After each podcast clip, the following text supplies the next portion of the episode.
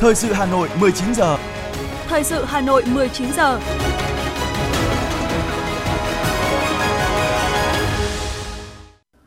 Thanh Hiền và Quang Huy xin được đồng hành cùng quý thính giả trong 45 phút của chương trình thời sự tối nay, thứ ba ngày 16 tháng 8 năm 2022. Chương trình có những nội dung chính sau đây.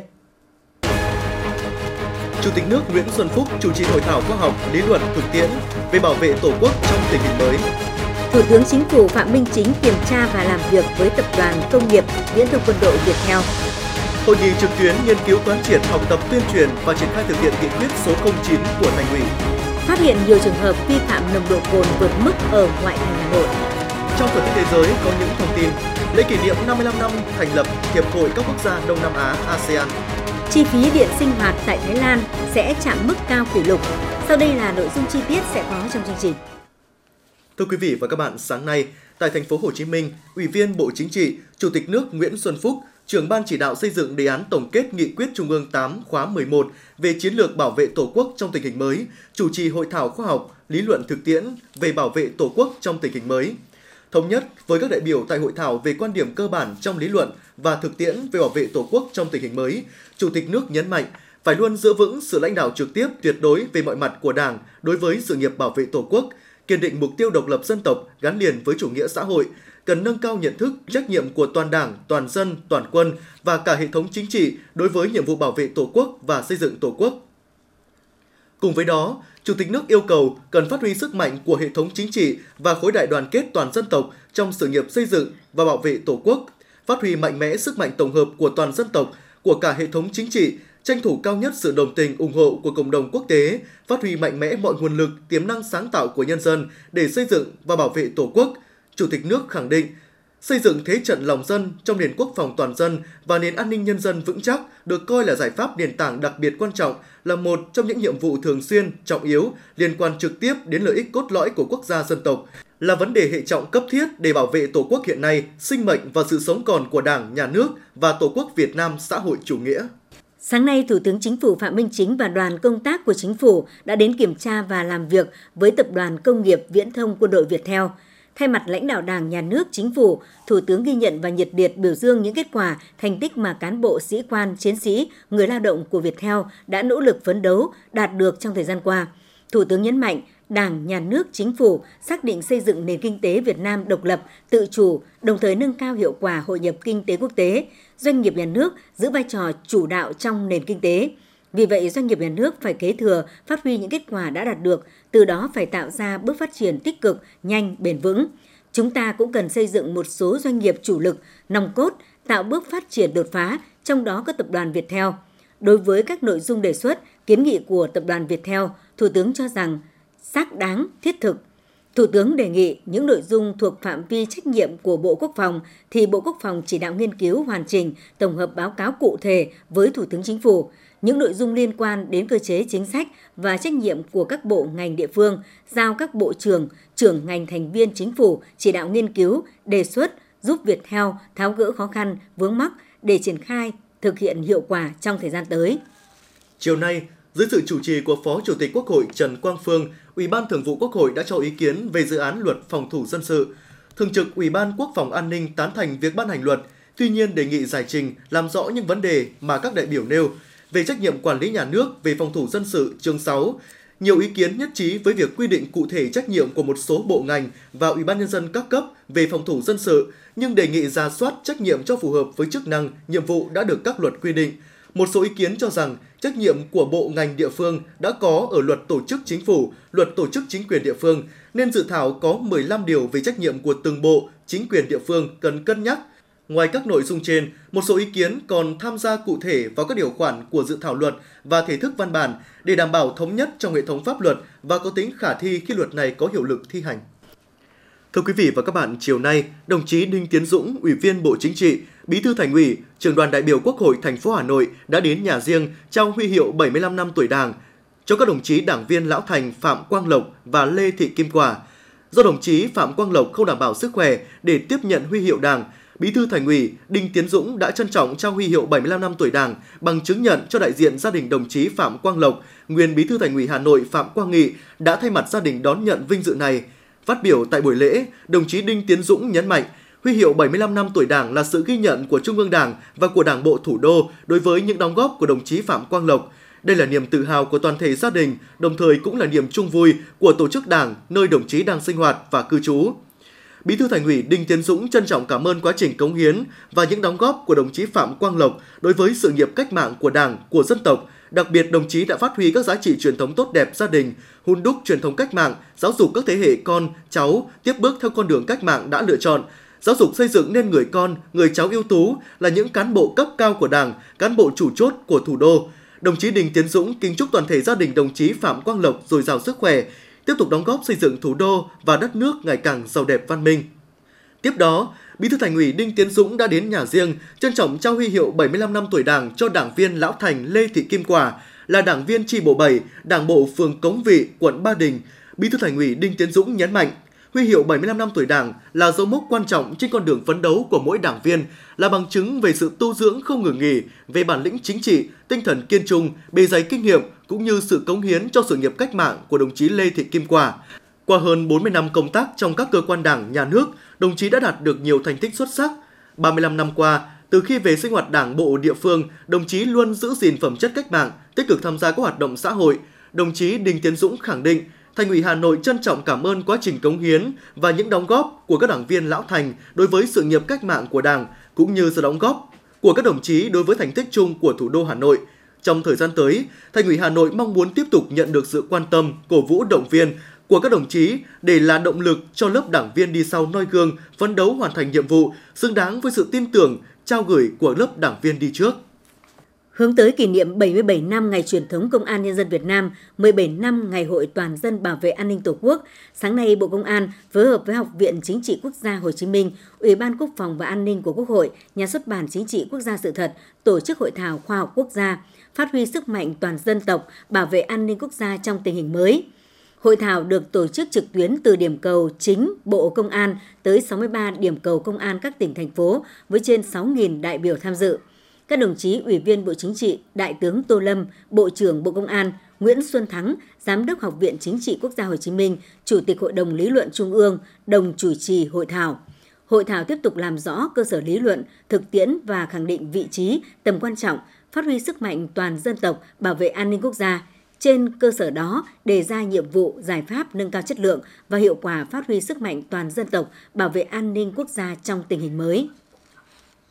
Thưa quý vị, chiều nay, đồng chí Trần Sĩ Thanh, Ủy viên Trung ương Đảng, Phó Bí thư Thành ủy, Chủ tịch Ủy ban nhân dân thành phố đã có buổi làm việc với Công an thành phố về kết quả thực hiện nhiệm vụ 7 tháng và phương hướng nhiệm vụ trọng tâm những tháng cuối năm 2022. Tham gia buổi làm việc có đồng chí Lê Hồng Sơn, Ủy viên Ban Thường vụ Thành ủy, Phó Chủ tịch Thường trực thành phố và Trung tướng Nguyễn Hải Trung, Ủy viên Ban Thường vụ Thành ủy, Bí thư Đảng ủy, Giám đốc Công an thành phố.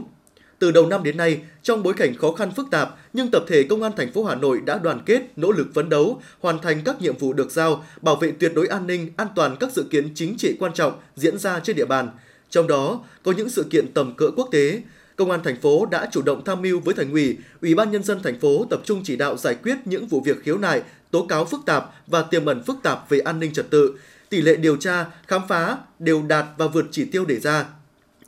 Trong 7 tháng qua, Công an thành phố đã triển khai các giải pháp bảo đảm trật tự an toàn giao thông, trật tự và văn minh đô thị. Nhân kỷ niệm 77 năm ngày truyền thống Công an Nhân dân Việt Nam 19 tháng 8 năm 1945, 19 tháng 8 năm 2022 và 17 năm Ngày hội Toàn dân bảo vệ an ninh Tổ quốc 19 tháng 8 năm 2005, 19 tháng 8 năm 2022, Thay mặt Ủy ban nhân dân thành phố, đồng chí Chủ tịch Ủy ban nhân dân thành phố Trần Sĩ Thanh đã chúc mừng tới toàn thể cán bộ, chiến sĩ công an thành phố, biểu dương và đánh giá cao những kết quả, thành tích mà công an thành phố đạt được từ đầu năm 2022 đến nay. Chủ tịch Ủy ban nhân dân thành phố nhấn mạnh, nhiệm vụ trọng tâm công an thành phố cần tập trung thực hiện thời gian tới, trước mắt là những tháng cuối năm 2022, tiếp tục xây dựng lực lượng ngày càng chính quy, tinh nhuệ, hiện đại, hoạt động hiệu lực, hiệu quả, giữ vững và tăng cường toàn diện sự lãnh đạo của Đảng, sự thống nhất quản lý của nhà nước, nắm chắc tình hình, tạo đồng thuận và gắn bó mật thiết với nhân dân. Sáng nay, Ban Thường vụ Thành ủy Hà Nội tổ chức hội nghị trực tuyến nghiên cứu, quán triệt học tập tuyên truyền và triển khai thực hiện nghị quyết số 09 của Thành ủy về phát triển công nghiệp văn hóa trên địa bàn thủ đô giai đoạn 2021-2025, định hướng đến năm 2030, tầm nhìn tới năm 2045. Phó Bí thư Thành ủy Nguyễn Văn Phong chủ trì phát biểu chỉ đạo hội nghị và quán triệt các nội dung chính của nghị quyết. Tại hội nghị, các đại biểu tham luận làm rõ những giải pháp, kiến nghị cũng như đề cập đến các cơ hội, tiềm năng để thủ đô phát triển ngành công nghiệp văn hóa theo tinh thần nghị quyết số 09 NQTU. Phó Chủ tịch Ủy ban Nhân dân thành phố Hà Nội Trử Xuân Dũng đã khái quát những nội dung chủ yếu của kế hoạch số 217 về việc thực hiện nghị quyết số 09 NQTU. Kế hoạch nêu 8 nội dung trọng tâm để triển khai thực hiện nghị quyết hiệu quả, trong đó yêu cầu tổ chức quán triệt, tuyên truyền thúc đẩy đổi mới tư duy, nâng cao nhận thức về công nghiệp văn hóa, tập trung xây dựng hoàn thiện cơ chế chính sách, đồng thời đẩy mạnh phát triển nguồn nhân lực, tăng cường ứng dụng khoa học và công nghệ, phát triển thị trường công nghiệp văn hóa, thu hút và hỗ trợ đầu tư, mở rộng giao lưu, hợp tác quốc tế, triển khai các sáng kiến của Hà Nội đã cam kết với UNESCO khi gia nhập mạng lưới các thành phố sáng tạo. Hôm nay tại Hà Nội, Bảo tàng Báo chí Việt Nam tổ chức tọa đàm khoa học Bảo tàng Báo chí Việt Nam định hướng phát triển đến năm 2030, tầm nhìn đến năm 2050 và lễ kỷ niệm 5 năm thành lập 2017-2022. Tại tọa đàm, các đại biểu đã dành thời gian đóng góp, chia sẻ mang tính khoa học cũng như có giá trị định hướng phát triển cho Bảo tàng Báo chí Việt Nam thời gian trước mắt cũng như tương lai – các tham luận không chỉ dừng lại với kinh nghiệm, còn bày tỏ được những mong đợi và gợi ý về công tác sưu tầm tài liệu, hiện vật, đặc biệt là tài liệu hiện vật báo chí Việt Nam trước năm 1945 và ở nước ngoài. Vấn đề công nghệ thông tin và ứng dụng công nghệ thông tin vào các hoạt động bảo tàng, công tác trưng bày, truyền thông, quảng bá để công chúng đến gần hơn với bảo tàng, đặc biệt là hoạt động nghiên cứu, phát huy giá trị lịch sử báo chí của một bảo tàng chuyên ngành non trẻ. Dịp này, ông Nguyễn Đức Lợi, Phó Chủ tịch Thường trực Hội Nhà báo Việt Nam đã trao bằng khen tặng các tập thể cá nhân đã có nhiều đóng góp cho sự ra đời, phát triển của Bảo tàng Báo chí Việt Nam.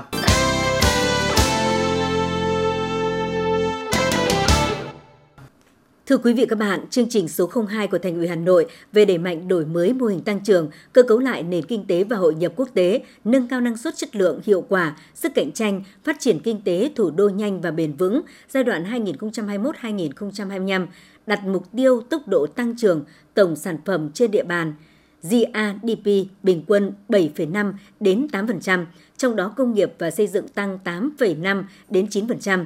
Triển khai chương trình này, thành phố đã đang tập trung phát triển hạ tầng công nghiệp, thúc đẩy phát triển sản phẩm công nghiệp chủ lực, tạo đà cho sự tăng trưởng bền vững của kinh tế thủ đô. Chương trình số 02 của Thành ủy đã xác định rõ giai đoạn 2021-2025 tỷ trọng công nghiệp hỗ trợ chiếm trên 30% tổng giá trị sản xuất công nghiệp, hiện nay khoảng 25%. Nâng giá trị sản xuất của các sản phẩm công nghiệp chủ lực lên 40 đến 45% tổng giá trị sản xuất công nghiệp. Phát triển từ 8 đến 10 nhóm ngành sản phẩm chủ lực, phấn đấu có khoảng 10% số doanh nghiệp lọt vào top 500 doanh nghiệp hàng đầu Việt Nam – Triển khai nhiệm vụ này, Ủy ban dân thành phố Hà Nội đã ban hành các chương trình đề án về phát triển sản phẩm công nghiệp chủ lực thành phố đến năm 2025. Đến nay, Hà Nội có 117 sản phẩm của 81 doanh nghiệp đạt danh hiệu sản phẩm công nghiệp chủ lực, trong đó có 22 doanh nghiệp có doanh thu trên 1.000 tỷ đồng, 12 doanh nghiệp nằm trong top 500 doanh nghiệp hàng đầu Việt Nam, 10 doanh nghiệp có thương hiệu toàn cầu. Về vấn đề này, Phó Chủ tịch Ủy ban dân thành phố Hà Minh Hải cho biết với tinh thần tập trung quyết liệt trong từng hành động, từng nhiệm vụ cụ thể, việc tiếp nhận, xử lý, tháo gỡ những vướng mắc kiến nghị của các cá nhân, tổ chức doanh nghiệp theo thẩm quyền đã dần có sự chuyển biến. Các cơ quan đơn vị trong hệ thống hành chính, thành phố đã có sự phối hợp hiệu quả hơn trong giải quyết công việc và kịp thời xử lý những vấn đề cấp bách, nhạy cảm phát sinh.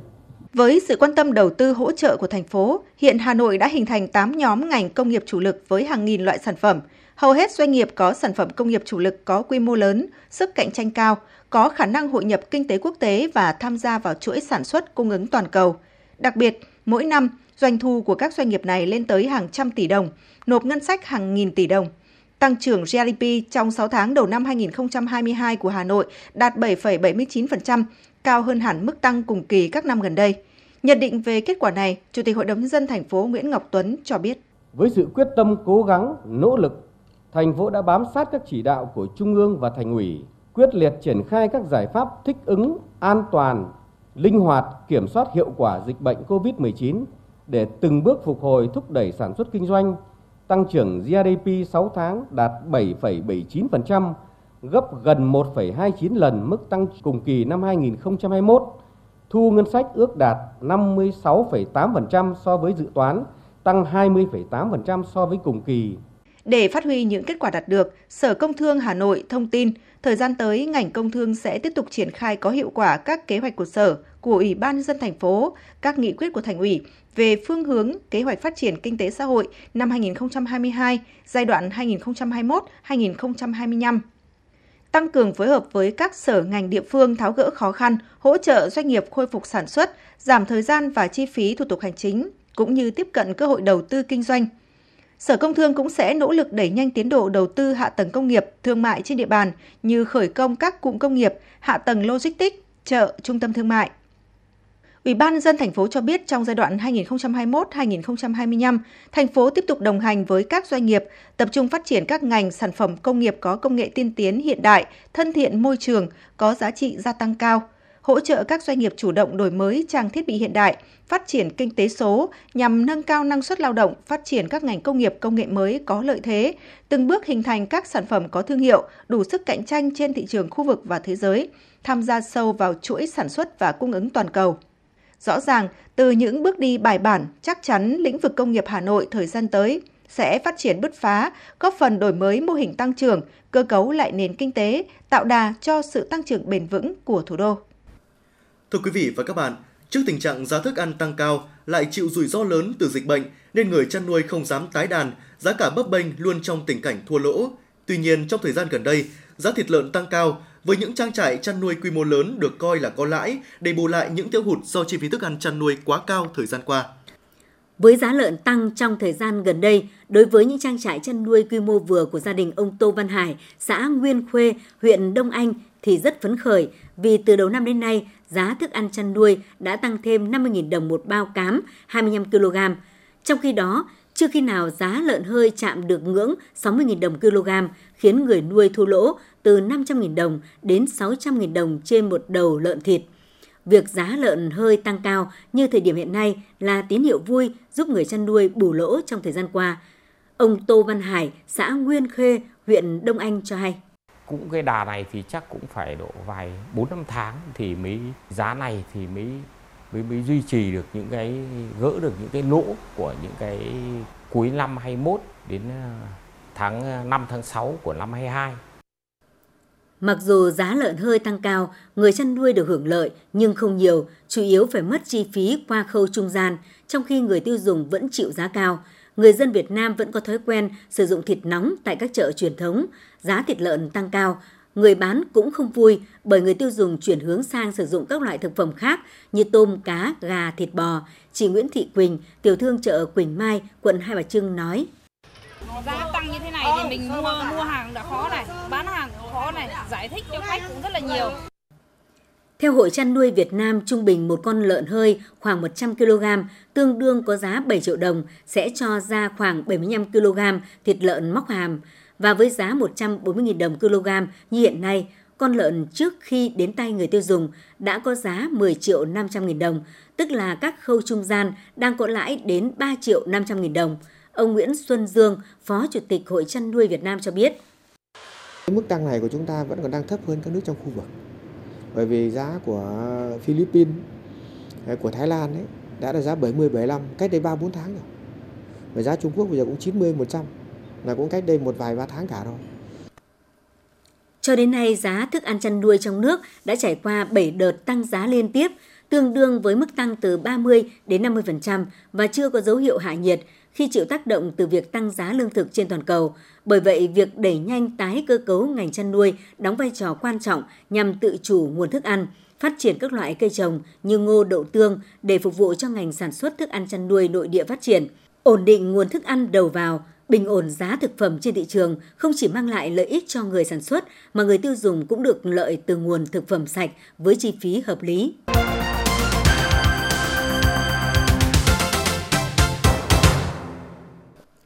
Thưa quý vị và các bạn, theo thống kê của Bộ Giáo dục và Đào tạo, tính đến 12 giờ hôm nay đã có hơn 559.000 thí sinh nhập nguyện vọng đăng ký xét tuyển lên hệ thống hỗ trợ tuyển sinh chung của Bộ Giáo dục và Đào tạo. Tổng số lượng nguyện vọng mà thí sinh đã đăng ký là hơn 2.577 triệu, số lượng nguyện vọng trung bình theo thí sinh là 4,6. Chỉ còn vài ngày nữa là đến hạn cuối thực hiện đăng ký điều chỉnh nguyện vọng xét tuyển, Bộ Giáo dục và Đào tạo khuyến cáo thí sinh không nên chờ đến ngày cuối cùng, ngày 20 tháng 8 mới đăng ký để tránh các rủi ro về mặt kỹ thuật nếu có. Theo Bộ Giáo dục và Đào tạo, tất cả thí sinh đăng ký xét tuyển năm 2022 đều phải đăng ký nguyện vọng xét tuyển trên hệ thống hỗ trợ tuyển sinh chung của Bộ Giáo dục và Đào tạo, trừ thí sinh trúng thẳng theo điều 8 của quy chế nếu đã xác nhận nhập học trên hệ thống. Thí sinh phải thực hiện đúng, đủ hết quy trình đăng ký, điều chỉnh nguyện vọng đăng ký xét tuyển trực tuyến, sau đó thoát khỏi hệ thống và đăng nhập lại để kiểm tra lại kết quả đã đăng ký, điều chỉnh. Sau khi đăng ký xét tuyển, các em vẫn tiếp tục được điều chỉnh nguyện vọng trong thời gian quy định, không giới hạn số lần. Trong đó, thí sinh đặc biệt chú ý các thời hạn để tránh các rủi ro về kỹ thuật nếu có. Thực hiện đăng ký điều chỉnh nguyện vọng xét tuyển trước hạn cuối 17 giờ ngày 20 tháng 8 năm 2022 từ ngày 21 tháng 8 đến 17 giờ ngày 28 tháng 8 nộp lệ phí xét tuyển đối với các nguyện vọng sử dụng kết quả thi tốt nghiệp trung học phổ thông để xét tuyển. Đối với các nguyện vọng theo phương thức xét tuyển khác, thí sinh thực hiện theo quy định của cơ sở đào tạo trước 17 giờ ngày 30 tháng 9 năm 2022, tất cả thí sinh trúng tuyển phải xác nhận nhập học trực tuyến trên hệ thống. Từ ngày hôm nay, Tổng công ty Hàng không Việt Nam Vietnam Airlines sẽ triển khai dịch vụ làm thủ tục trực tuyến check-in online cho hành khách khởi hành từ sân bay Phú Bài, Thừa Thiên Huế nhằm nâng cao trải nghiệm và sự thuận tiện cho hành khách. Với việc triển khai dịch vụ làm thủ tục trực tuyến tại sân bay Phú Bài, Vietnam Airlines nâng tổng số sân bay áp dụng dịch vụ check-in online lên 17 sân bay nội địa và 30 sân bay quốc tế, đồng thời đang dần tiến tới việc triển khai dịch vụ tiện lợi này trên toàn mạng lưới sân bay, hãng khai thác đường bay đến. Đây là một trong những nỗ lực của Vietnam Airlines nhằm tiến tới mục tiêu hãng hàng không công nghệ số. Tổng cục Đường bộ Việt Nam vừa có văn bản báo cáo Bộ Giao thông Vận tải về việc thực hiện dự án thu phí không dừng ETC giai đoạn 1 BOO1 do công ty trách nhiệm hữu hạn thu phí tự động VETC, công ty VETC triển khai.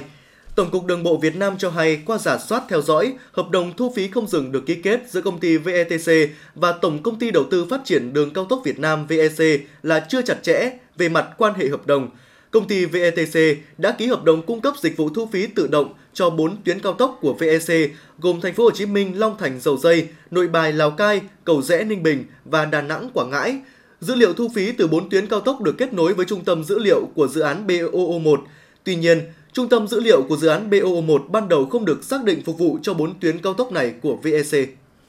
Ngày hôm nay, Công an quận Hoàn Kiếm Hà Nội phối hợp với Ủy ban dân phường Trần Hưng Đạo và trường Trung học phổ thông Việt Đức tổ chức chương trình trải nghiệm tuyên truyền huấn luyện kỹ năng phòng cháy chữa cháy và cứu nạn cứu hộ năm 2022. Các chiến sĩ đội cảnh sát phòng cháy chữa cháy và cứu nạn cứu hộ Công an quận Hoàn Kiếm cùng đội mẫu hướng dẫn kỹ năng thoát nạn, thoát hiểm trong đám cháy bằng xe thang, dây hạ chậm, kỹ năng dập đám cháy ở khay xăng, phi xăng, bình ga, tham quan tranh vẽ về nâng cao công tác phòng cháy, chữa cháy. Thông qua các hoạt động trải nghiệm thực tế, chương trình mong muốn thông tin tuyên truyền đến các em học sinh, thanh thiếu niên và quần chúng nhân dân hiểu rõ hơn sự khó khăn, gian lao, hiểm nguy của người lính cảnh sát phòng cháy chữa cháy. Đây cũng là hoạt động có ý nghĩa thực tiễn sâu sắc trong việc trang bị kiến thức, kỹ năng cho đội ngũ cán bộ cơ sở các cấp và giúp các em học sinh biết cách tự bảo vệ an toàn cho bản thân, phòng chống tai nạn thương tích và giúp đỡ người khác khi gặp sự cố. Thưa quý vị và các bạn, Ủy ban nhân dân thành phố Hà Nội đã ban hành kế hoạch số 73 về phát triển kinh tế, du lịch, nông nghiệp, nông thôn gắn với xây dựng nông thôn mới trên địa bàn thành phố Hà Nội giai đoạn 2022-2025. Kế hoạch này là một trong những nội dung nhằm thực hiện chương trình số 04 của thành ủy và là một trong những hướng phát triển được thành phố ưu tiên. Tại kế hoạch này, Ủy ban nhân dân thành phố Hà Nội đề ra mục tiêu đến năm 2025, mỗi huyện thị xã có tiềm năng và thế mạnh về phát triển du lịch nông nghiệp nông thôn trên địa bàn thành phố, triển khai ít nhất từ 1 đến 3 sản phẩm. Dịch vụ du lịch cộng đồng và điểm du lịch, phần đầu có ít nhất 50% số sản phẩm này được bảo hộ quyền sở hữu trí tuệ và công nhận ô cốp đạt tiêu chuẩn từ 3 sao trở lên. Năm 2004, mô hình trang trại Vạn An, xã Yên Mỹ, huyện Thanh Trì chỉ trồng cây ăn quả và chăn nuôi. Đến nay, mô hình này có quy mô sản xuất lớn, ứng dụng công nghệ cao trong trồng trọt thân thiện với môi trường. Mỗi năm, trang trại này thường xuyên đón tiếp hàng nghìn học sinh đến tham quan trải nghiệm. Để mô hình phát triển theo đúng tiêu chí du lịch nông nghiệp, nông thôn lại nảy sinh nhiều bất cập, bà Nguyễn Thị Thanh Hằng, Giám đốc Hợp tác xã Nông nghiệp Công nghệ cao Vạn An, huyện Thanh Trì cho biết. Cái quan trọng nhất là chúng tôi chỉ có yêu cầu là làm sao các sở các ban các ngành tạo điều kiện cho chúng tôi thuê đất được dài hạn và ừ, sở du lịch làm sao để à, hướng dẫn cho chúng tôi để xây dựng cho đủ tiêu chí được là điểm đến du lịch du lịch ô cốp được đánh giá là mô hình sản xuất nông nghiệp hữu cơ từ năm 2019, 46 sản phẩm của trang trại Hoa Viên, xã Yên Bình, huyện Thạch Thất được công nhận sản phẩm ô cốp đạt 4 sao. Mỗi năm mô hình này đón hàng trăm lượt khách tham quan. Tuy nhiên, để mô hình này phát triển hơn nữa, không những doanh nghiệp và địa phương cần đẩy mạnh tuyên truyền quảng bá cho sản phẩm du lịch nông nghiệp nông thôn tại các diễn đàn, hội trợ, hoạt động xúc tiến du lịch trên địa bàn thành phố. Bà Trương Kim Hoa, chủ trang trại Hoa Viên, huyện Thạch Thất, mong muốn. Chúng tôi rất là mong muốn cái sự ờ, giúp đỡ của các cơ quan ban ngành hỗ trợ về đào tạo, về cơ sở hạ tầng và về cái ờ, ờ,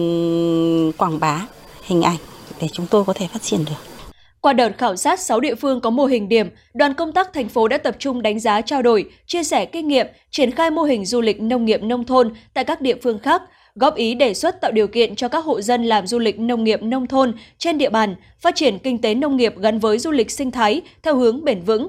Bà Nguyễn Thị Bích Ngọc, Phó Chủ tịch Ủy ban Nhân dân huyện Thạch Thất, nói. À, một trong những giải pháp mà huyện Thạch Thất cũng đã đang áp dụng đó là hướng dẫn các cơ sở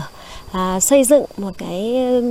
cái quy trình cái tour du lịch hai nữa là à, liên kết phải có sự liên kết. Thì nếu như mà chỉ là cái doanh nghiệp mà phát triển độc, độc lập thì sẽ không thể phát triển được cái du lịch mà sẽ phải có một cái chuỗi du lịch. Thành phố phấn đấu mỗi huyện, thị xã có tiềm năng xây dựng ít nhất một mô hình chuỗi liên kết du lịch nông nghiệp nông thôn đặc thù có sự tham gia của các chủ thể là nông dân, hợp tác xã, hộ kinh doanh và doanh nghiệp – thành phố cũng đặt mục tiêu đào tạo bồi dưỡng nghề, bồi dưỡng kiến thức du lịch cho tối thiểu 80% nhân viên làm việc trong các cơ sở dịch vụ, làng nghề, phục vụ du lịch, cán bộ quản lý du lịch tại địa phương và các chủ thể hoạt động kinh doanh du lịch nông nghiệp nông thôn. Ông Trần Trung Hiếu, Phó Giám đốc Sở Du lịch Hà Nội, nói.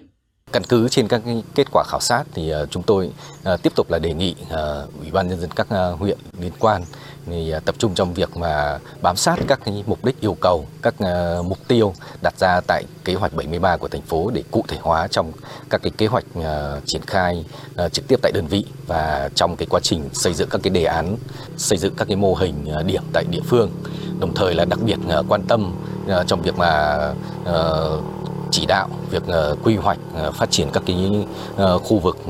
để về du lịch là một trong những hướng phát triển được thành phố ưu tiên. Để thực hiện được mục tiêu đề ra, thành phố Hà Nội đã đề ra các nhiệm vụ giải pháp cụ thể như điều tra khảo sát đánh giá thực trạng du lịch nông nghiệp nông thôn trên địa bàn thành phố, tổ chức lựa chọn, hỗ trợ và phát triển các điểm đến du lịch cộng đồng gắn với làng nghề truyền thống, ngành nghề nông nghiệp nông thôn, xây dựng và phát triển sản phẩm ô cốp, dịch vụ du lịch cộng đồng và điểm du lịch, xây dựng các mô hình chuỗi liên kết du lịch nông nghiệp nông thôn đặc thù có sự tham gia của các chủ thể nông dân, hợp tác xã, hộ kinh doanh và doanh nghiệp. Sở Du lịch Hà Nội đã có đợt khảo sát tại 6 huyện thị xã như Thường Tín, Đan Phượng, Thanh Trì, Mỹ Đức, Thạch Thất và Sơn Tây. Từ thực tiễn khảo sát, thành phố sẽ xây dựng các chính sách phù hợp để thúc đẩy phát triển lĩnh vực này.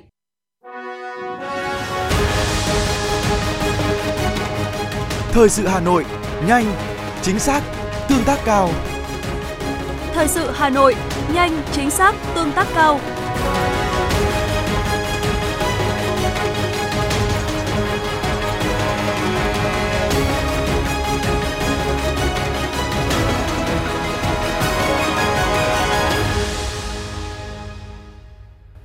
Tiếp tục là phần tin thưa quý vị, ngày hôm nay, Phòng Cảnh sát Giao thông Công an thành phố Hà Nội thông tin, thực hiện cao điểm kiểm tra chuyên đề nồng độ cồn, đơn vị đã lập biên bản nhiều trường hợp người điều khiển phương tiện vi phạm tại khu vực ngoại thành. Ghi nhận vào tối hôm qua, km 24 800 trên quốc lộ 3 qua địa bàn thị trấn Sóc Sơn, huyện Sóc Sơn, Tổ công tác thuộc đội Cảnh sát Giao thông số 15 do Thiếu tá Ngô Tuấn Nam làm tổ trưởng kiểm tra xử lý theo chuyên đề nồng độ cồn. Khoảng 19 giờ cùng ngày, tổ công tác ra hiệu dừng xe máy mang biển kiểm soát 29U2 461XX do anh Vương Văn C, sinh năm 1985 ở Hà Nội điều khiển. Người này cho biết mới đi liên hoan bạn học và miệng phả ra nồng nặc mùi rượu. Kết quả kiểm tra nồng độ cồn của anh C vi phạm 0,614 mg trên 1 lít khí thở. Thiếu tá Hoàng Văn Bình, đội phó đội cảnh sát giao thông số 15 cho biết, khu vực ngoại thành thuộc địa bàn ba huyện Đông Anh, Mê Linh, Sóc Sơn có mật độ lưu lượng phương tiện từ các tỉnh phía Bắc về Hà Nội cao. Từ ngày 20 tháng 6 đến nay, đội cảnh sát giao thông số 15 đã lập biên bản xử lý 189 trường hợp người điều khiển phương tiện các loại vi phạm nồng độ cồn.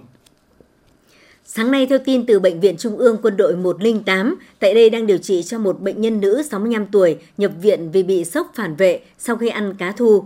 Theo đó, sau khi ăn cá thu 30 phút, Cụ bà 65 tuổi bắt đầu xuất hiện khó thở, bùn rùn tay chân, ban đỏ giải rác toàn thân, huyết áp tụt. Trước đó bệnh nhân không có tiền sử dị ứng. Các bác sĩ đã nhanh chóng xử trí cấp cứu và chẩn đoán theo phác đồ phản vệ, điều trị tích cực. Hiện tại bệnh nhân đã ổn định. Bác sĩ Nguyễn Trí Thức, khoa bệnh lây đường tiêu hóa, Bệnh viện Trung ương Quân đội 108 chia sẻ, sốc phản vệ do thức ăn không phải là trường hợp hiếm gặp, có thể gặp ở cả trẻ em lẫn người lớn. Những thực phẩm thường gây dị ứng là hải sản, trứng, sữa, dứa, khoai tây, đậu phộng, đậu nành và các chất phụ gia.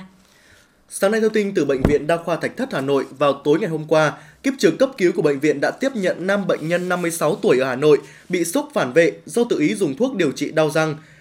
Nam bệnh nhân nhập viện trong tình trạng phù nề toàn bộ hai mắt, môi, khàn tiếng, khó thở, nhịp tim không đều, huyết áp tụt còn 70 trên 40. Theo gia đình bệnh nhân, sau ít phút dùng thuốc điều trị đau răng thì nam bệnh nhân đã rơi vào tình trạng này. Điều đáng nói là cách đây không lâu, bệnh nhân từng một lần bị sốc phản vệ do dùng chính loại thuốc nói trên cũng mua tại một cửa hàng thuốc. Dù bác sĩ đã cảnh báo nhưng nam bệnh nhân vẫn tiếp tục tự mua thuốc này để sử dụng. Các bác sĩ Bệnh viện Đa khoa Thạch Thất nhận định bệnh nhân bị sốc phản vệ nặng và lập tức cấp cứu theo phác đồ sốc phản vệ. Bệnh nhân có dấu hiệu giảm khó thở nhưng hai mắt và môi vẫn sưng nề. Khoảng 20 phút sau khi cấp cứu, bệnh nhân dần ổn định và chuyển điều trị tại khoa hồi sức cấp cứu của bệnh viện.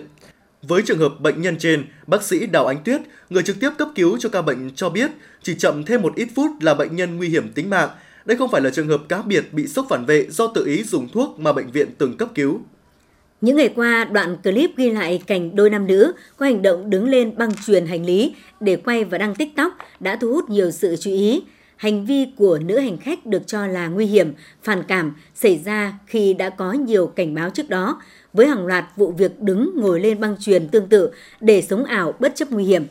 Lãnh đạo Cục Hàng không cho biết đã yêu cầu các đơn vị liên quan báo cáo đề xuất hướng xử lý theo quy định hiện hành. Các cơ quan này cho biết sẽ xử lý nghiêm để làm gương, răn đe để tránh lặp lại các hành vi tương tự trong tương lai. Việc khách đứng lên băng truyền hành lý ở sân bay không chỉ phản cảm, còn nguy hiểm nếu không may băng truyền gặp sự cố hoặc trang phục hành khách kẹt vào băng truyền và bị kéo vào trong.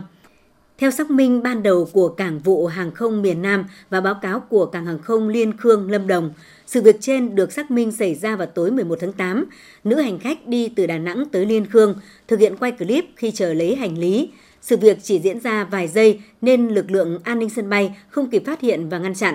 Sau khi clip được đăng tải, Cảng vụ Hàng không miền Nam đã mời nữ hành khách lên làm việc. Hành vi của nữ hành khách có thể xếp vào một trong các hành vi gây rối tại sân bay. Thưa quý vị, chỉ trong vòng một tuần, thành phố Hồ Chí Minh liên tiếp ghi nhận các vụ ngộ độc rượu pha cồn công nghiệp, đã có hai người tử vong, trong đó có một nạn nhân tử vong chỉ sau 30 phút nhập viện. Trong khi đó, tại Hà Nội, Bệnh viện Bạch Mai hầu như tuần nào cũng tiếp nhận bệnh nhân ngộ độc rượu đến cấp cứu và cũng đã có trường hợp tử vong. Dù đã được tuyên truyền cảnh báo nhiều lần, song những ca chết thương tâm vì ngộ độc rượu chứa methanol vẫn xảy ra. Các chuyên gia cảnh báo rượu được nấu theo cách truyền thống vẫn có khả năng gây ngộ độc. Theo các bác sĩ, điểm chung của các nạn nhân ngộ độc rượu tại thành phố Hồ Chí Minh khi nhập viện đều trong tình trạng có các triệu chứng co giật, lơ mơ, hôn mê nên được người nhà chuyển đến bệnh viện để cấp cứu. Nếu không được điều trị kịp thời sẽ dẫn đến tử vong. Điều đáng nói là khi được hỏi, có nạn nhân cho biết người bạn trong lúc lấy rượu ra để uống đã lấy nhầm cồn methanol. Điều này là vô cùng nguy hiểm bởi lẽ ra khi phát hiện nhầm phải ngay lập tức nhập viện để điều trị chứ không phải để đến lúc nặng mới đi đến cấp cứu. Hậu quả là hai người đã tử vong, các nạn nhân còn lại vẫn đang được điều trị tích cực. Theo các chuyên gia về công nghệ thực phẩm, cồn methanol bị cấm sử dụng trong thực phẩm. Bên cạnh đó, không loại trừ khả năng rượu mà các nạn nhân đã sử dụng rất có thể do người sản xuất cố tình pha vào vì chi phí sản xuất rẻ. Tại Trung tâm chống độc Bệnh viện Bạch Mai cũng liên tiếp có các trường hợp phải nhập viện do ngộ độc rượu. Bà Nguyễn Thị Trường và bà Nguyễn Thị Dần, người nhà bệnh nhân cho biết. Tối hôm nay cũng là tiếc các cháu ừ, thì nó quá là nhiều. Thế là về sáng hôm sau là bắt đầu kêu đau đầu thế là chưa kịp đi giải là ngất ở trên giường ấy. Cháu đưa mua ở đâu không không biết nguồn gốc nó ở đâu không biết.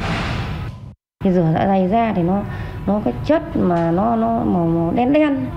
Chứ còn chú không ăn gì cả chỉ ra con nước mà cái màu đen đấy thôi. Thì sau khi mà sơ cứu ở huyện xong thở bình oxy là chạy xuống tỉnh thì xuống tỉnh thì chú là ờ, coi như là mắt đã giãn lòng tử không không biết gì nữa. Thì họ giới thiệu đi đi Hà Nội. Thì vào viện này được các bác sĩ cũng kịp thời là cấp cứu sau là lọc máu. Thì đến đây cho các bác sĩ xét nghiệm thì do là chú bị nhiễm độc metalon đấy, vâng ạ. Thì từ hôm đấy này thì ờ, theo các bác sĩ, hiện nay nhiều loại rượu được trộn các loại rễ cây không rõ nguồn gốc, do đó người dân cần thận trọng khi sử dụng. Đồng thời, bác sĩ lưu ý không hẳn ngộ độc rượu methanol mới chết người, mà ngộ độc rượu ethanol nếu uống quá nhiều cũng xảy ra ngộ độc. Tiến sĩ bác sĩ Nguyễn Trung Nguyên, giám đốc Trung tâm chống độc bệnh viện Bạch Mai nói: Rượu mà uống nhiều cũng được độc cũng được, đều có thể tử vong, kể cả rượu thông thường, ethanol. Sao sao đảm bảo đúng là cái rượu đấy là dùng để uống. Để hạn chế để tránh những trường hợp ngộ độc cồn công nghiệp uh, methanol hiện nay thì nó có hai phần một là đối với người dân chúng ta thì đầu tiên chúng ta cũng hạn chế tối đa việc uống rượu. Thứ hai là hãy sử dụng cố gắng sử dụng những cái sản phẩm rượu mà an toàn nhất có thể. Và một là nguồn gốc xuất xứ phải chắc chắn được rượu đấy người ta. Rượu đấy là nấu rõ có người nấu để uống. Nếu không phải qua cái hệ thống phân phối kinh doanh rõ ràng có hóa đơn có kinh doanh rõ ràng. Và sẵn sản phẩm rượu chúng ta được, được có tên tuổi đã được biết. Đấy và để đảm bảo khi xảy ra chúng ta quay lại truy cứu trách nhiệm người ta. Và người ta đảm bảo cho đó là cái sản phẩm rượu uh, chính thống thứ hai là về từ rất quan trọng nữa. Theo tôi đó là giải pháp căn cơ. Đó là cơ quan quản lý cơ quan chức năng của chúng ta. Thì chúng ta người dân chúng ta rất trông chờ vào các quan chức năng. Đó là vấn đề quản lý hóa chất.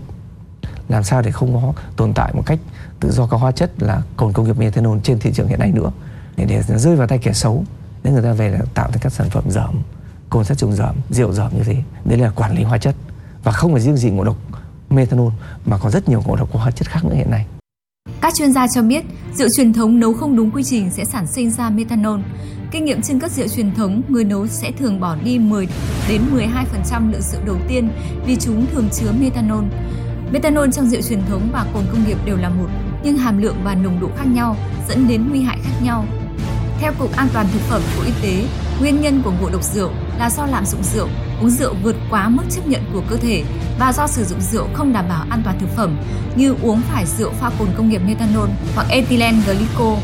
do uống rượu ngâm với các loại thảo mộc như rễ, lá, hạt cây hoặc ngâm với động vật như mật, phủ tạng. Cục An toàn Thực phẩm Bộ Y tế cũng cảnh báo lạm dụng rượu bia, uống rượu thời gian kéo dài và quá nhiều dẫn đến nghiện rượu, sút cân, chán ăn, tiêu chảy do tổn thương gan và ruột, thoái hóa gan, sơ gan, nhồi máu cơ tim, mất trí nhớ, run, rối loạn tinh thần.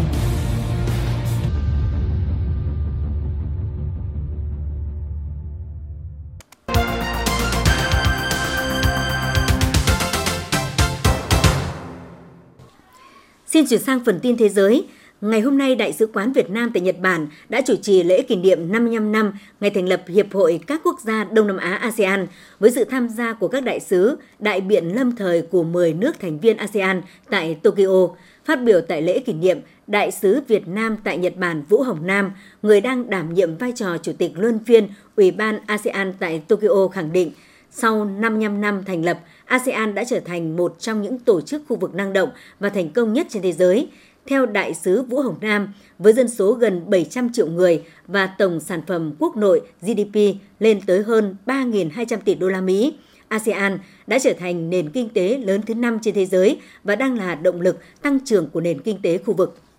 Thưa quý vị và các bạn, Bộ Quốc phòng Mỹ hôm nay cho biết, Mỹ cùng Hàn Quốc, Nhật Bản đã tiến hành một cuộc tập trận phòng thủ tên lửa chung ngoài khơi Hawaii. Theo Bloomberg, diễn ra vào thời điểm này, cuộc tập trận cho thấy quyết tâm của Mỹ cùng hai đồng minh châu Á trong sẵn sàng hợp tác trước các mối đe dọa từ Triều Tiên và Trung Quốc.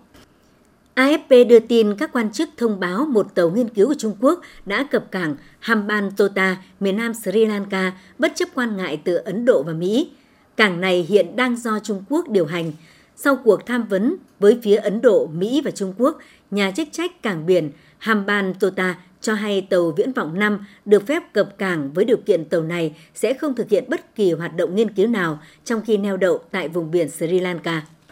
Tổng thống Volodymyr Zelensky ngày hôm qua đã sa thải người đứng đầu văn phòng cơ quan an ninh quốc gia SBU tại ba khu vực. Trước đó, ông đã cách chức quan chức hàng đầu trong cơ quan này với lý do có nhiều đặc vụ phản quốc. Giải thích về quyết định sa thải tổng công tố viên và người đứng đầu cơ quan an ninh SBU khi đó, ông Zelensky nói một loại tội ác chống lại an ninh quốc gia cũng như mối liên hệ giữa các nhân viên của lực lượng an ninh Ukraine và các cơ quan đặc nhiệm của Nga là rất nghiêm trọng. Điều đó đặt ra nhiều câu hỏi với các cấp lãnh đạo liên quan. Mỗi câu hỏi này cần có một câu trả lời thích hợp. Cựu Tổng thống Mỹ Donald Trump ngày 15 tháng 8 cho biết, các nhân viên của Cục Điều tra Liên bang Mỹ FBI đã thu giữ hộ chiếu của ông trong cuộc đột kích vào khu nghỉ dưỡng Mar-a-Lago ở Florida. Ông Trump người lên án vụ khám xét là cuộc đàn áp chính trị và cũng nói với Fox News rằng FBI có thể đã cài đặt bất cứ thứ gì họ muốn trong quá trình tìm kiếm. Mọi người rất giận dữ với những gì đang diễn ra, ông Trump nhấn mạnh – đồng thời nói rằng ông đã liên hệ với Bộ Tư pháp để đề nghị giúp đỡ trong cuộc điều tra. Thủ tướng Olaf Scholz tuyên bố Đức sẽ không ủng hộ việc hạn chế thị thực trên toàn EU đối với tất cả công dân Nga. Tuyên bố được đưa ra trong bối cảnh một số quốc gia thành viên khác của khối đã ban hành lệnh cấm đi lại đối với công dân Nga. Nhà lãnh đạo Đức trước đó cũng đã cảnh báo rằng lệnh cấm sẽ ảnh hưởng đến những người vô tội ở Nga. Một nghiên cứu mới cho hay khoảng 5 tỷ người trên thế giới, tức là 75% dân số thế giới, sẽ chết đói nếu chiến tranh hạt nhân giữa Nga và Mỹ nổ ra. Việc kích hoạt vũ khí hạt nhân sẽ gây ra những đám cháy vô cùng lớn và giải phóng nhiều cho bụi vào không khí, ngăn cản ánh sáng mặt trời chiếu đến mặt đất, làm cho sản xuất lương thực sụt giảm và khiến nhiều người chết. Nghiên cứu này nhận định, nghiên cứu trên được đăng tải trên trang Nature Food của Anh. Chi phí điện sinh hoạt tại Thái Lan sẽ chạm mức cao kỷ lục 4,72 bạt trên 1 kW khi Ủy ban điều tiết năng lượng tăng giá nhiên liệu trong thời gian từ tháng 9 đến tháng 12 năm 2022. Ủy ban này cũng kêu gọi các hộ gia đình và doanh nghiệp tiết kiệm điện để giảm sự phụ thuộc của Thái Lan vào nguồn cung khí đốt tự nhiên hóa lỏng nhập khẩu. Ngày hôm nay, Hàn Quốc đã ghi nhận gần 84.130 ca mắc mới COVID-19, trong đó có 463 nhập cảnh từ nước ngoài, đưa tổng số ca mắc COVID-19 trên cả nước lên hơn 21 triệu 502 nghìn. Theo cơ quan kiểm soát và phòng ngừa dịch bệnh Hàn Quốc, số ca mắc mới đã tăng so với mức gần 62.000 ca trước đó một ngày, song vẫn thấp hơn nhiều so với mức 149 triệu 866 được ghi nhận trước đó một tuần, được coi là mức cao nhất được ghi nhận trong 4 tháng. Cùng ngày, Ủy ban Y tế Quốc gia Trung Quốc thông báo ghi nhận thêm 2.526 ca mắc mới COVID-19, trong đó 591 ca có các triệu chứng khởi phát. Trước đó một ngày, quốc gia này ghi nhận 2.478 ca mắc mới COVID-19. Trung Quốc không ghi nhận thêm ca tử vong liên quan đến COVID-19. Theo Cục Kiểm soát Bệnh truyền nhiễm của Bộ Y tế Lào, số người mắc bệnh sốt xuất huyết tại nước này đã tăng lên đáng kể trong khoảng thời gian từ tháng 5 đến tháng 7 năm 2022. Đến nay, số người mắc sốt xuất huyết tại nước này đã lên tới 17.559 trường hợp, trong đó có 17 ca tử vong. Năm 2013, Lào từng ghi nhận số ca mắc sốt xuất huyết kỷ lục khi có tới hơn 44.000 người mắc bệnh, trong đó có 95 ca tử vong.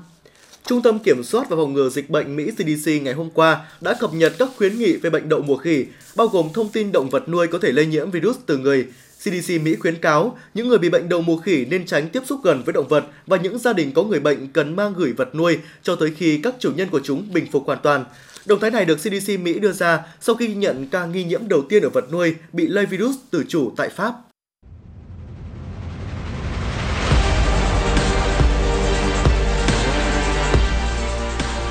Bản tin thể thao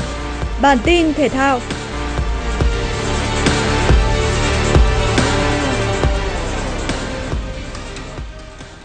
Dù hợp đồng với câu lạc bộ Serero Osaka Nhật Bản còn tới tháng 1 năm 2023, nhưng để tìm kiếm cơ hội thi đấu thường xuyên duy trì phong độ và phát triển bản thân, thủ thành Đặng Văn Lâm đã quyết định chọn về Việt Nam thi đấu tại V-League trong đội hình của Top Bình Định. Theo đó, Đặng Văn Lâm ký hợp đồng 3 năm rưỡi với đội bóng đất võ đến hết mùa giải 2025 và anh có thể ra sân ngay từ trận gặp Đông Á Thanh Hóa vào ngày 20 tháng 8 tới trên sân Quy Nhơn nếu đáp ứng được yêu cầu chuyên môn từ ban huấn luyện. Việc ký kết những bản hợp đồng mới cũng là mối quan tâm của nhiều đội bóng đang thi đấu tại V-League. Tái xuất trong màu áo câu lạc bộ Thành phố Hồ Chí Minh, tiền vệ kỳ cựu Ly Nguyễn được kỳ vọng sẽ giúp đội bóng thoát khỏi nhóm xuống hạng ở giai đoạn lượt về. Câu lạc bộ Hải Phòng chính thức mượn thành công trung vệ Đặng Văn Tới cho đến hết mùa giải. Đây được xem là bước đi tốt cho cả hai khi mà Văn Tới có cơ hội ra sân, còn đội bóng đất cảng bổ sung được cái tên chất lượng ở vị trí trung vệ vốn đang khá mỏng thời gian qua. Trong khi đó, dù thường người ở một số vị trí nhưng câu lạc bộ Hà Nội vẫn giới thiệu một chân sút mới, đó là Lucas Vinicius người Brazil. Tiền đạo 31 tuổi từng thi đấu tại J-League 2 và giải vô địch quốc gia Coet phần nào cho thấy tham vọng của đội bóng thủ đô hướng tới mục tiêu xây chắc ngôi đầu. Sau khi cân nhắc lời đề nghị từ ban lãnh đạo câu lạc bộ Thành phố Hồ Chí Minh, huấn luyện viên Trương Việt Hoàng đã nhận lời tiếp quản chiếc ghế nóng để dẫn dắt đội bóng tại mùa giải năm nay. Trước đó, câu lạc bộ Thành phố Hồ Chí Minh điều chuyển huấn luyện viên Trần Minh Chiến giữ chức giám đốc kỹ thuật, Đồng thời, Chủ tịch Nguyễn Hữu Thắng tạm dẫn đội. Dưới sự chỉ đạo của Chủ tịch Nguyễn Hữu Thắng, câu lạc bộ Thành phố Hồ Chí Minh để thua câu lạc bộ Bình Định 1-2 đầy tiếc nuối ngay trên sân thống nhất, rơi xuống vị trí áp chót bảng xếp hạng và chỉ hơn đội bóng cùng thành phố là Sài Gòn FC 2 điểm. Theo kế hoạch, huấn luyện viên Trương Việt Hoàng sẽ bắt đầu công việc từ ngày 22 tháng 8 và có trận cầm quân đầu tiên khi câu lạc bộ Thành phố Hồ Chí Minh làm khách tại Hải Phòng. Trận cầu muộn vòng 2 ngoại hạng Anh dù được thi đấu trên sân nhà Anfield nhưng Liverpool tiếp tục gây thất vọng trong cuộc tiếp đón Crystal Palace. Lữ đoàn đỏ tạo ra nhiều cơ hội hơn trong hiệp 1 nhưng lại là đội bị thủng lưới trước bởi pha ghi bàn của Zaha. Sang đầu hiệp 2, đội chủ nhà chỉ còn chơi với 10 người sau tấm thẻ đỏ của Darwin Nunes. Phải đến phút 61, Liverpool mới có lời đáp trả nhờ pha lập công của Luis Diaz. Tuy nhiên, đó cũng là tất cả những gì đoàn quân huấn luyện viên Jurgen Klopp làm được trước khi chấp nhận rời sân với kết quả hòa một đều. Trên đất Tây Ban Nha, các cầu thủ Atlético Madrid đã có khởi đầu mùa giải mới thuận lợi trong chuyến làm khách tới sân của Getafe. Với màn trình diễn đầy ấn tượng trên hàng công, Charles Felix trở thành người kiến tạo trong cả 3 bàn thắng với cú đúp của Alvaro Morata và pha lập công của Antoine Griezmann, qua đó khép lại chiến thắng thuyết phục 3-0 cho đội khách. Dự báo thời tiết vùng châu thổ sông Hồng và khu vực Hà Nội đêm 16 ngày 17 tháng 8, vùng đồng bằng Bắc Bộ đêm không mưa, ngày nắng nóng, chiều tối có lúc có mưa rào và rông, gió nhẹ, nhiệt độ từ 26 đến 36 độ C.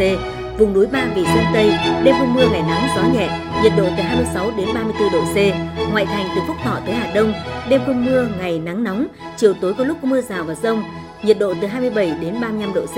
Phía Nam từ Thanh Ngoai, Thường Tín đến Hưng Hòa, đêm không mưa, ngày nắng nóng, chiều tối có lúc có mưa rào và rông gió nhẹ, nhiệt độ từ 27 đến 35 độ. Mê Linh Đông Anh Sóc Sơn, đêm không mưa ngày nắng gió nhẹ, nhiệt độ từ 26 đến 34 độ. Trung tâm thành phố Hà Nội, đêm không mưa ngày nắng nóng, chiều tối có lúc có mưa rào và rông, nhiệt độ từ 27 đến 35 độ C. Quý vị và các bạn vừa nghe chương trình thời sự của Đài Phát thanh Truyền hình Hà Nội, chỉ đạo nội dung Nguyễn Kim Khiêm, chỉ đạo sản xuất Nguyễn Tiến Dũng, tổ chức sản xuất Trà My, đạo diễn Kim Oanh cùng các phát thanh viên Thanh Hiền Quang Huy, kỹ thuật viên Mạnh Thắng thực hiện. Hẹn gặp lại trong chương trình thời sự sau.